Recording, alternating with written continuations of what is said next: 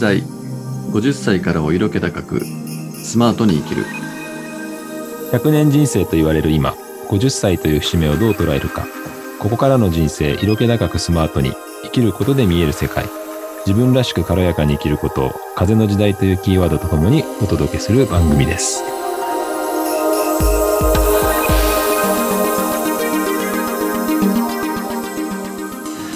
はい本さんこんばんは。こんばんはねえちょっとあっという間に1週間経っちゃいましたね。うん。もう風の時代だからもう早い早い。そのあ風そあそっちじゃないか。うん。そっちじゃないね。うん。先週何学んだ？先週はもうすっごくいいラジオを聞いて、うん。うん、本当になんか学んだ感じが全く見えなかったけど。いやいやもうあのあのからの1週間もうとにかく空を見上げながらねあうん。風の時代に突入したなと、うん。うん、去年の12月22日だったなとあれ あれからだなっていう本当にもうやめてもらっていいかな。一回すいません俺に、あんはいいいかな、マイクって、ね、時間もあるんでね。お願いしますはい。はい先週に引き続きね、あの、うん風の時代をちょっと紐解く上でね、あの、ちょっとお助けいただく、ゆきちゃんにね、あの、お越しいただいてますのでゆきちゃんお願いします。こんばんは。こんばんははい、こんばんは。はい。でね、前回、あの、ゆきさんの方からね、風の時代をちょっと象徴するキーワードっていうことで、ちょっと私が今手元にね、メモしてるものを読み上げるんですけど、やっぱりまあ、風の時代ってすごい大きな価値観の変化が起きてるよと。で、その中でまあ、特に大切になるっていうようなキーワードがね、コミュニケーションとか、うんあと知恵とか、うん。まあ、あとは革新まあ、そこがか、ね、とか、そこからやっぱ動詞も必要になってくるよね、とか。うんあとなんだろう、平等とか。うん、うん、そうだね、平等。うん。うん。なんかこのこのキーワードって総じてなんかこう軽やかさとかさ、うん。なんか新しいものになっていくとかさ、うん。なんかそんな感覚なのかな？うん。そうですね。うん。まあ、間違いなく多分新しいものになっていくっていうのは、うん。はい。うんグレートコンジャンクションの後っていうのは、一つのものがこう衝突して、うん。壊れて、またこそう作られていくみたいなね、うんそういう流れになることは間違いないです。なるほどね。うん。まあだからそんななんかキーワードからちょっと今回はね50歳というまあうん節目に我々がどう生きていくかっていうところとねうん重ねて話をしていきたいなと思うんですけどね元さんね。そうそうまさにそうですようん。ちょうどねここ10年で50歳でしょ？う、ん。だからその多分前の地の時代でしたっけ？ううんん。地の時代の50歳とは全然違うと思うんですよこれからの50歳の人ってそうだよ確かねに。ううんん。まあ100年時代でしょ？なのでうんまだ半分ですけど、多分地の時代っておそらくもう終終盤にかかるぐらいの、うん。ううんん。時代が多分50歳っていうイメージなんですよね。うん60歳の定年を迎え年金がとかそういう時代が多分地の時代これからは少しそういうものが長く先へ先へ進んでるので今からこの風の時代をたっぷりこうスマートに生きる50代になるこれがうんこのラジオ、まあぴったりじゃないですかともさん。完璧じゃないですかこれ。完璧だよね。完璧。そうなんだ。うん。そうそう。そう僕特に思ったのはね、すいませんね喋りっぱなしで、うん。あの僕この間あのゆきさんから教えてもらったねそのお金とか、お金のこうんううん価値観とか、うんもちろんそのいわゆる紙幣からいろんなこうクレジットカードうん。で決済も変わってきたりあるいは暗号通貨とか、うん。まあ、いろんなものに変わってきてるじゃないですか。はい。でまあ私もこう仕事からそういったものをいろいろ扱ったりとか話をするのでね、まあとてもあの勉強になりましたし、まあ、うん今まさに自然にそういう流れに乗乗ってるし乗らないと多分その、まあ、仕事にもなりいかないなっていうのうね、んうん感じましたね。そうだよねう。んいやなんか我々まあ50我々っていうのはその元さんと私ねあの50歳に近いという年代で見ても、なんか随分やっぱりこう2タイプというかね2つのタイプあるなと思ってそのお金に関して言えばね捉え方が、ううんん。まあ、一つのタイプっていうのはこれあのいい悪いっていう話ではなくてやっぱりこう今あるものをうん。こうどうなんとかな蓄えていたものをどうなんていうか減らさないようにするかとか、あるいはなんかその減っていくものをどう抑えていくかっていう、うんななんかどっちかっていうとお金の捉え方がこうマイナスのイメージというか、っていう人と、うん。まあ一方でそのお金の量の話ではなくて、うんなんかお金っていうのはその自分次第で、いくらでもなんていうのかなこう、まあ、増やすこともできるし、うんあるいは綺麗に使うこともできるしっていう、うんなんかすごいお金に対してポジティブな肯定的な人ってなんか随分世の中分かれるなっていう印象があるんだけどね。う。ん。うん。まさに。うん。ねえなんかそういうのってほらモさんなんかお金のまあ、リスクマネジメントやっててさ、やっぱいないですか？そういう経営者とかさ。うんうん。まああの同世代の経営者の方とかは、うん。やっぱり60歳でこうん。うリタイアをしようとかね、うん。そういうこうお金をたくさん貯め込んでとかそういう話をする人はすごく減ってきたんですよ。うへそうなんだ。うん、やっぱり、まあ、もう少しもっと自分現役でうん。仕事をしたいとか、なるほどね。うんうんうん、そこにはそのあの蓄えとかそういったものが重要ではなくていかにまあ自分が、うえーもっともっとこうう現役で、うんあのー続けれるかっていうことを一番に考えたりとか。ん。うん。だからどっちか内部留保っていうよりこうどんどんどんどんこうキャッシュをキャッシュフローをこう豊かにするとかね、まあ回していくってことだよね。そういうのが多分健全な経営者すごくいいよね。うん。なんかそのお金って、あの、ゆきさんさ、あの、この、まあ、風の時代で言うと、やっぱりお金の捉え方って随分わかりやすい例ですよね。うんうんうん、そうだね。あの、この水が水のこの間言ったキーワードの中には、えっと、今お二人が言ってたような、こう、本当にただ内部留保していうん。くではなくて、豊かさを分かち合うみたいな、うん。そういう考えがあるんですね。うん。要は、この間言ったみたいな、枠、何か規制の、そこの外にある普遍性がすごく大切なんで、うん。こう、ここだけの世界がいいなのではなくて、世界をこうす住みやすくする、こう思いを共有するとか、何かこう困難をね乗り越える知恵のためにそれを使っていくとかよりこう動いていくお金まうん。あ風なんで本当に動きがあるんですよね、うん。地はやっぱり固定されてるんですけれども、うん。まあ、動いていく動きのあるお金っていうのがすごくね今あの印象的だなと思って聞いてました。うん。うんなるほどね。それはでも、元さんはすごいお金に対してはすごく勉強されてますもんね。まあ、勉強というかねあの逆に教えられてるところが多くてね。やっぱりその、うん、あこういう考え方のもあるんだなとか、うん、まああの古い古いというかその血の時代の考え方がダメなわけではないんだけれども、そうだよね。うん、あのそういうものがあってこその,、まあうんあのん心の余裕というか、うんうん次のステップに行くっていうことなんでいきなりこう風の今のこの時代の、えーここからスタートしてうんっていうのではちょっと違うと思うんですけど、なるほどねな。ので、まあ、ちょうど私は50歳、この時この時代に、風の時代に突入していただいてありがとうですね。ありがとう。本当本当本当。うん。そういう感覚なんだやっぱりね。ね、あの、うん、固執しないっていうのはすごく、うん。まあ、固執しないっていうのはキーワードかもしれないねいで。すね。うん。うん、その、さっき出てたね、まあ、コミュニケーションっていうのは多分人間関係とかにも紐づいてくる。はい。あのー人間関係もね、こうんう、固執しないっていうのはすごく大事だなとうん思ってて、うんうんうん今ってほら、いろんな人とこう、つながれると思うんですよね。うん。もう、もう無限大にドアを開いてる感じがするんだけど、なんか、前の時代だとね、どっちかっていうとそこはなんか、権威であったりとか、まあそういうのがないとつながれないとか、うん勝手にドアを閉じてるようなイメージがあったうんうんうんこのあたりはどうなんだろう？コミュニケーションとか人間関係っていうところをもう少し紐解くとゆきちゃんは。うんうんどういうことするといいのかな？あポイントは。そうですね。なんかやっぱり、あのーこの新しい時代の中では、やっぱりオリジナリティとか、うんあとこう、独自性みたいなものがすごく、うんあの出てくるはずなんですよ。そうすると、ん個々も本当にもっと個人が個人らしく、その人らしくってことですよね。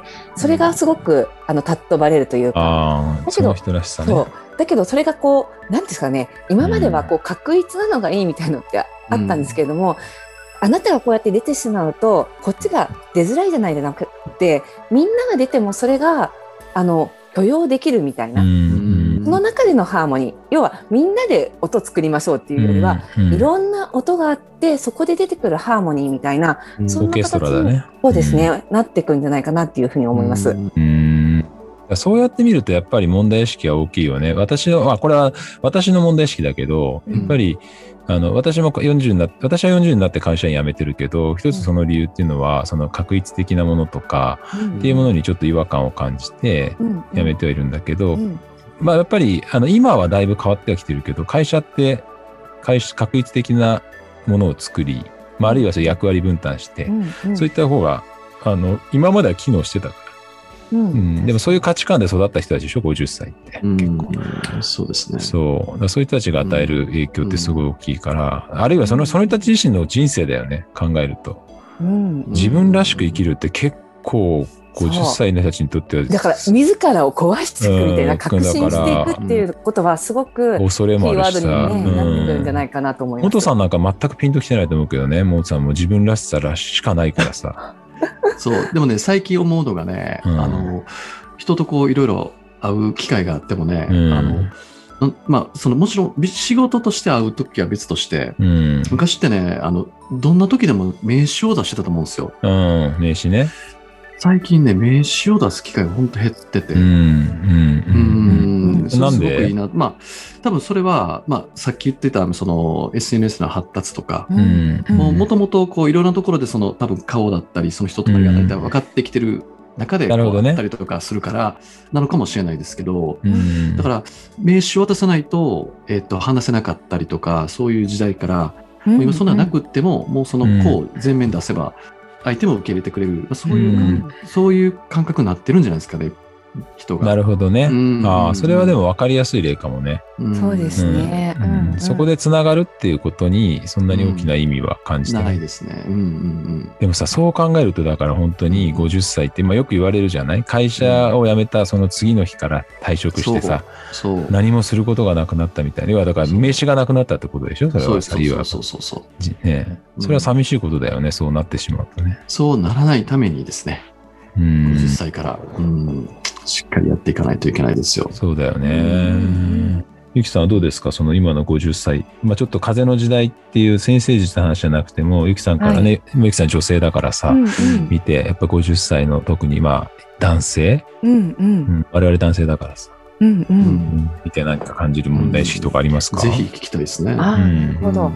そうですね。あのーこう、自分を表現することって、うん。例えば本当に社会の文脈の中では、どうしても抑えなければいけないみたいな、そういうことって、こう、往々に強要されていること多かったんじゃないのかなと思うんですね。で、うんあの、男性って本当に素晴らしいなと思うんですけれども、あの、女性ってライフイベントがいっぱいあって大変だとは言うんですけれども、ある意味男性って本当に社会のこの中で、あの、勝ち残っていかなければいけないみたいな、うん。そこに結構一択みたいな感じがあったんですけれども、うん。それも本当なのかみたいな、自分たちがそのレールは作ってきた部分はあるんですけれども、これをこう自らの手でもっとこう普遍的なところにしていくっていう、まさにね、まだ50歳って今が本当に一番力があるところですようね。ん。なんかそれが本当にできるこう年齢だなとも思いますし、この間言った木星と土星で言ったら、あの年齢期っていうのがあるんですよ。そうすると木星期と土星期両方持ってるんですね、50歳っていうのは。なんで拡大する、そう、力もあれば、うん責任を取る力もあるって感じなんですよ。なんかこれって本当に力強い、本当社会を作っていく、うんもしくはこの社会を作ってきたものを自ら壊していくって、うんものすごいパワーがいるんですけども、それがね、できる年代なんじゃないかなっていうふうに思いますね。うんうんなるほどね。でもそういうふうに自覚してる人がだから、うんまあだから呪文をかけられてるに近いんだろうけどね。うんうんうんまあなんかいろんな、ほら、まあやれニュースを見たらね、なんかこう、未来をなんか暗くするようなニュースが流れたりとかしてさ、うんなんかそういうふうな開放的な、あるいは可能性を感じるようなうん年代って感じづらいよね。まあ元さんまたピンと来てないだろうけどね、元さんはいね。やもう、うん、そう。元さんはそういう人じゃないからさ。僕はもう一足先に風の時代の50代を来てますから、う。うんうんんぜひともさんついてきてくださいね。いいですか？ついてってついてきてください。大丈夫かな僕？大丈夫、大丈夫。すごいほ保守的な人間なんで。いやいやいやいや、うん。本当にまあでも、やっぱりあの、わ我々ね、50歳って、うんと、やっぱり背中を見せなきゃいけないなっっていう思いもすごくあるので、うん。今のだからさ、そういうキーワードって、うん。若者たちはもうもの、若者っていうかもう子供とかさ、うんうん、若者たちは自然にやってるじゃない。うん。うん、やる逆に言うと、まあそれができない環境とかがあるから、いろんな不具合が起きてたりとかするっていうのはあると思うから、確かに。うん、子供たちとか若者から学ばないといけないね、このことをね。コミュニケーションのやり方とかさ、うんものの所有の考え方とかさ。うん。うん。おすごく今聞いてて思いましたけどね。うんどうですか？だって、モトさん、自分の子供とかさ、まあ、ここにいる3人は全員子供いるけどさ、うん。うちの子供ね、まあ自由な、もう風の時代ですよ。自由に生きてますよね。へえ。うん、モトさんのとこは、だって、上が大学大学生だね。う。うんんうん。超自由ですね。彼は。そうなんだ。羨ましいぐらいですけど。親にいたんだ。はい、あ、そうかな。そんなとこは自由なんですか？感じるの？うんとね、なん、なんですかね、あの、うん本当固執してないってね、固執しない、ううんん。ものにも、まあ、かといって、あの、なんですかね、すごくこう変な浪費癖があるとかそういうことでもなくて、うんなるほどね。上手にこう、ね、あの、いろんなこう古着屋さんに行っていいものを見つけてくるとかさ、まあ、そういうのはまあ昔から僕らもやってたけどうん。もっとなんかこうじもっと自由ですよね服装とか。う。うん。うんあの色なんかあれファッションなのかなと思うような色合いの上下で着てみたりとか。ううんんなんなん見たらなんかもできるかな無理あだから。で、すね無理ですね。そね。規制概念がなんかない、枠がないんだですね。ないんだよね。う。ん。そういった自由な発想がいいですね、素敵です。でも、あれでしょ、うん。まあさ、もうちょっと時間もね、あと少しなんだけどさ、ゆきさんね、うん。があの、今回までだから、やっぱりその、こ子供とか若い世代っていうのは、その風の時代と絡めて言うとうん何かメッセージとかありますか？から何か学ぶこととか。ああそうですね。なんかこうお二人の話聞いててさっきも、うん。今の50代ってどうなんだ何ができるんだみたいな話なんですけども、なんかその子供の感性もそうなんですけども本当に新しい美意識がなんかね生まれてくるんじゃないのかなっていうのをね、んお二人の話聞きながら思いました。あの、古き良きものの、古き良き規制もある。でも、そ、それを本当持ちながら、本当に必要のあることは確信していきながら、新しい本当に意識を持っていくっていう、なんかそこは若者の中からもこう学ぶことがありっていうことでね。うんなるほど彼らがね。見ているその新しい美意識っていうことに、こうわ我々がこうちょっとね眼鏡をこうもう一回かけ直すみたいなことっていうのは、面白いものが生まれるんじゃないかなって思いました。うんなるほどね。まあだからまあ我々50歳っていうのをもう全くガラッと変えるというよりはね、アップデートするっていうイメージですね。うんそうですね。なるほど。というところであっという間にまた、本さまた、ん、また終わりですか。終わりですね。ううんん。本当ですかこれはね、次、もしね、ラジオが続けば、風の時代ね、もうちょっと枠を伸ばしてもらった方がいいかもしれないですねそう。そうそう。ね。でもまあ、あの、随分この2回で風の時代ね、あの、ゆきさんにお越しいただいて、キーワードたくさんもらえたんで、本当よくよかった。ね、ゆきさん、うん本当ありがとうございました。ありがとうございました。ねだから、うん、そうそう、このキーワードをちょっと紐解きながら、ね、我々のちょっとこう、色気と絡めながら、ねどうやって風の時代生きていくかっていうのをね、この後、やっていきましょうね。そうですね。成長する我々の姿をぜひ見ていただきたい。ゆきさんにもね、はい見ていただいて。はい。はい。はい。ということでね、2回にわたりね、ゆきさんにお越しいただきまして、ゆきさん改めてありがとうございました。ありがとうございました。ははいい。ありがとうございました。はい。それでは皆また皆さんまた来週お目にかかりましょう。はい。ありがとうございます。